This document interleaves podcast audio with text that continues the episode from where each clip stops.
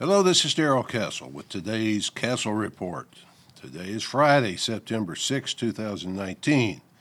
On this report, I will be talking about the National Suicide Data Report issued last Monday, Monday of this week, by the Department of Veterans Affairs. There have been a lot of rumors circulating in the veteran communities concerning suicide and the shocking number of 22 suicides per day has gotten people's attention. So I decided to look into this report and see if I could determine what its conclusions actually were. The VA now says that the average daily number of veteran suicides has always included deaths of active duty service members and members of the National Guard and Reserve, not just veterans. The new report includes data from 2005 through 2015. Much of the reported information is basically the same as two years ago when statistics were reported through 2014. In a nutshell, the report concluded that the suicide rate among veterans is much higher than that of the general population, at least 50% higher.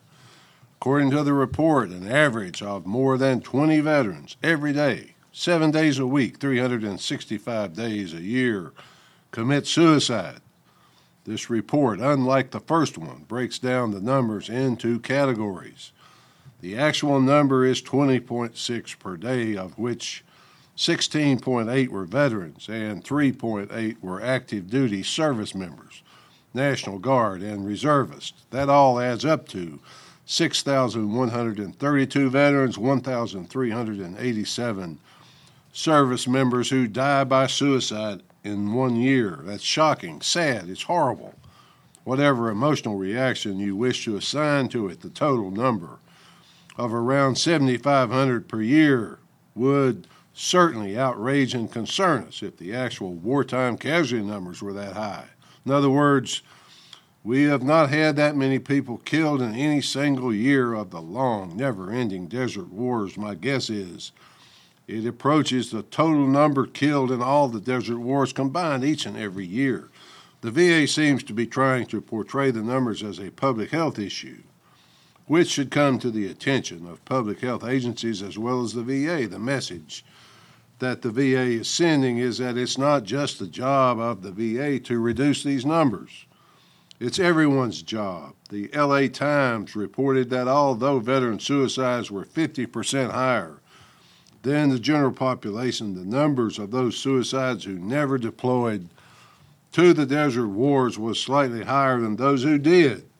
That would suggest that there is more involved than just the trauma of the desert wars when a veteran decides to take his own life.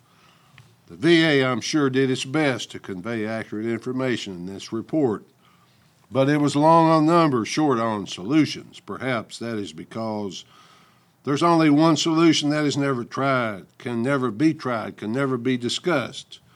And that solution is the elephant in the room. The elephant is American foreign policy in general, it's never ending wars in particular. Stop fighting, come home, mind your own business. That's a possible answer that could perhaps help. Veterans who fought the world wars knew that when the enemy was defeated, the war would be won. They could then go home.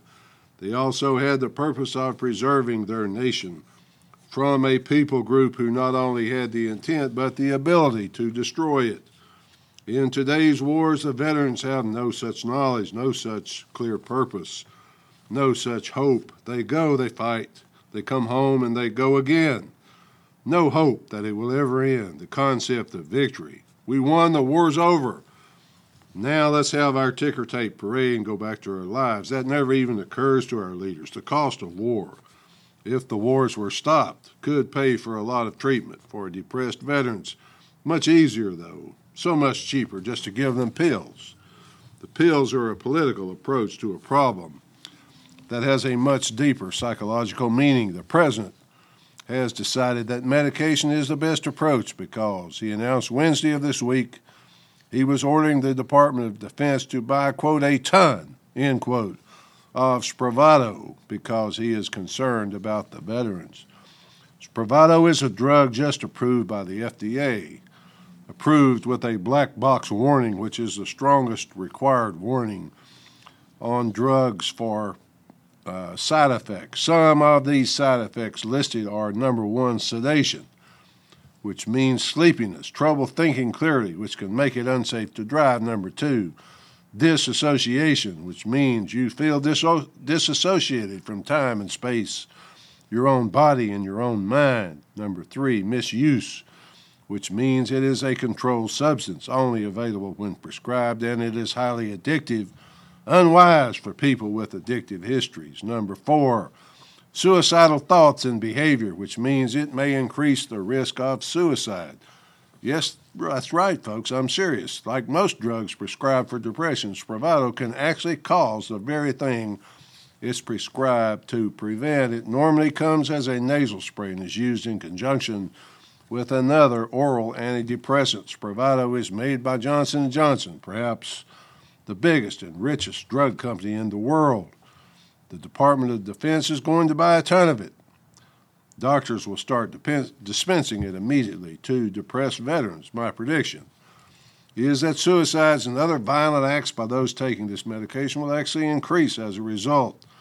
I'm not being critical of the president because I am a conservative and therefore I need to signal my virtue to the never Trumpers. No, I'm just saying that Spravato is a new drug. No one knows the long term effects, but if past performance of antidepressants is an indicator, I expect the results of use to be bad. Let's look for a moment at what the VA mental health department is saying about all this. They say, quote, sometimes life's challenges can feel overwhelming, like there's no way things can get better. When things feel unbearable, or if you're having thoughts of ending your own life, support is available. VA offers a number of programs and resources for veterans and their loved ones, friends, and healthcare providers. End quote. Under the topic of Know the Warning Signs, we find the following note Hopeless, feeling like there's no way out, anxiety, agitation, sleeplessness, or mood swings feeling like there's no reason to live, rage or anger, engaging in risky activities without thinking, increasing alcohol or drug use, withdrawing from family and friends. Those are warning signs, folks. Under the topic of, quote, the presence of the following signs requires immediate attention, we find this thinking about hurting or killing yourself, looking for ways to kill yourself talking about death, dying, or suicide, self destructive behavior such as drug misuse, carelessly handling weapons, etc. If you, if you are a veteran in your life is feeling depressed, anxious, hopeless, or as if life has no purpose, but is not in immediate danger, we encourage you to call or contact us. End quote. So, we write reports, we theorize, we have programs, we prescribe drugs, we talk, but we don't take a hard look at what actually causes the problems that lead to self destruction. There are too many wars which have no end, requiring some veterans to deploy six or seven times. This is very destructive of family life, makes it difficult, if not impossible, to hold on to a family in a normal sense. These are patriotic people by definition. They undoubtedly join the military to serve and protect their country and their way of life of its people, but what they sometimes see is completely different. They are witness to the deaths of many, many people, including many civilians, including many children. They wonder why. Why is all this necessary? Perhaps they come home to realize that some of the things they've seen they will never be able to unsee. The government is willing to try just about anything to help them except stop the wars. That cannot be done for reasons we all know about. The foreign policy of the United States is all fouled up. It's fouled up, and it looks as if it will stay that way. President Trump talked about withdrawal from Afghanistan, but was quickly told, no, that could not happen. He's doing something he probably thinks will actually help. That is ordering massive amounts of antidepressants. Does he ask himself why veterans are so depressed? I don't know if he does or not. I do know that war drains one of joy, takes away the joy, and causes an endless struggle to regain the joy of living. It also causes its veterans to struggle to adapt to civilian life, and many are unable to do so. It inflicts permanent, incurable, unerasable scars on the human mind.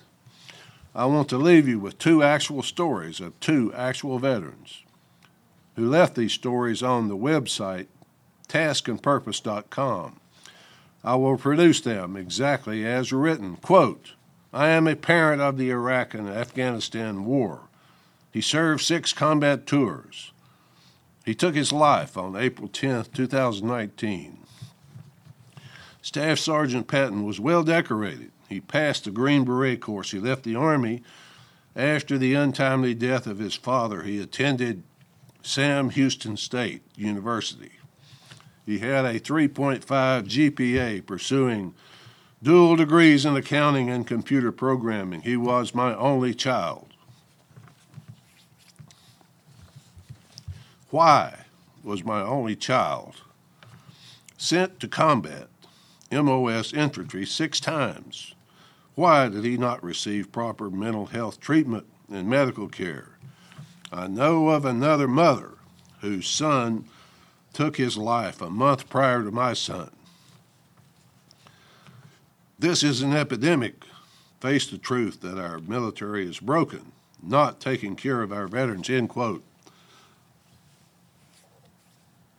In response to this dear lady's comment, a gentleman replied, quote, because your son decided, chose to become an infantryman. He chose to go to special forces. I did too.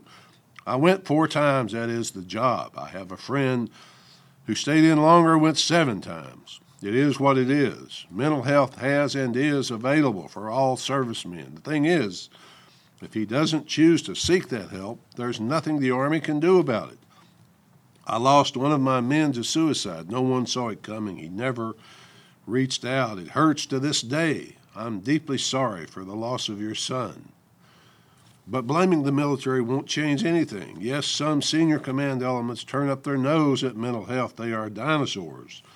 And on their way out, there's no room for that idiocy in the military, not anymore. The fact remains, though. The best way we can help each other and our extended military family is by encouraging each other to talk, if not to a professional, then to their loved ones. End quote. Finally, folks, all this talk by various government agencies are just excuses. They search for simple, cheap solutions that are right in front of their eyes, but they ignore the elephant in the room. You find yourself in a hole. Stop digging. Right now we're in a hole. We can we can and should treat the past victims of war like people, not just like collateral damage.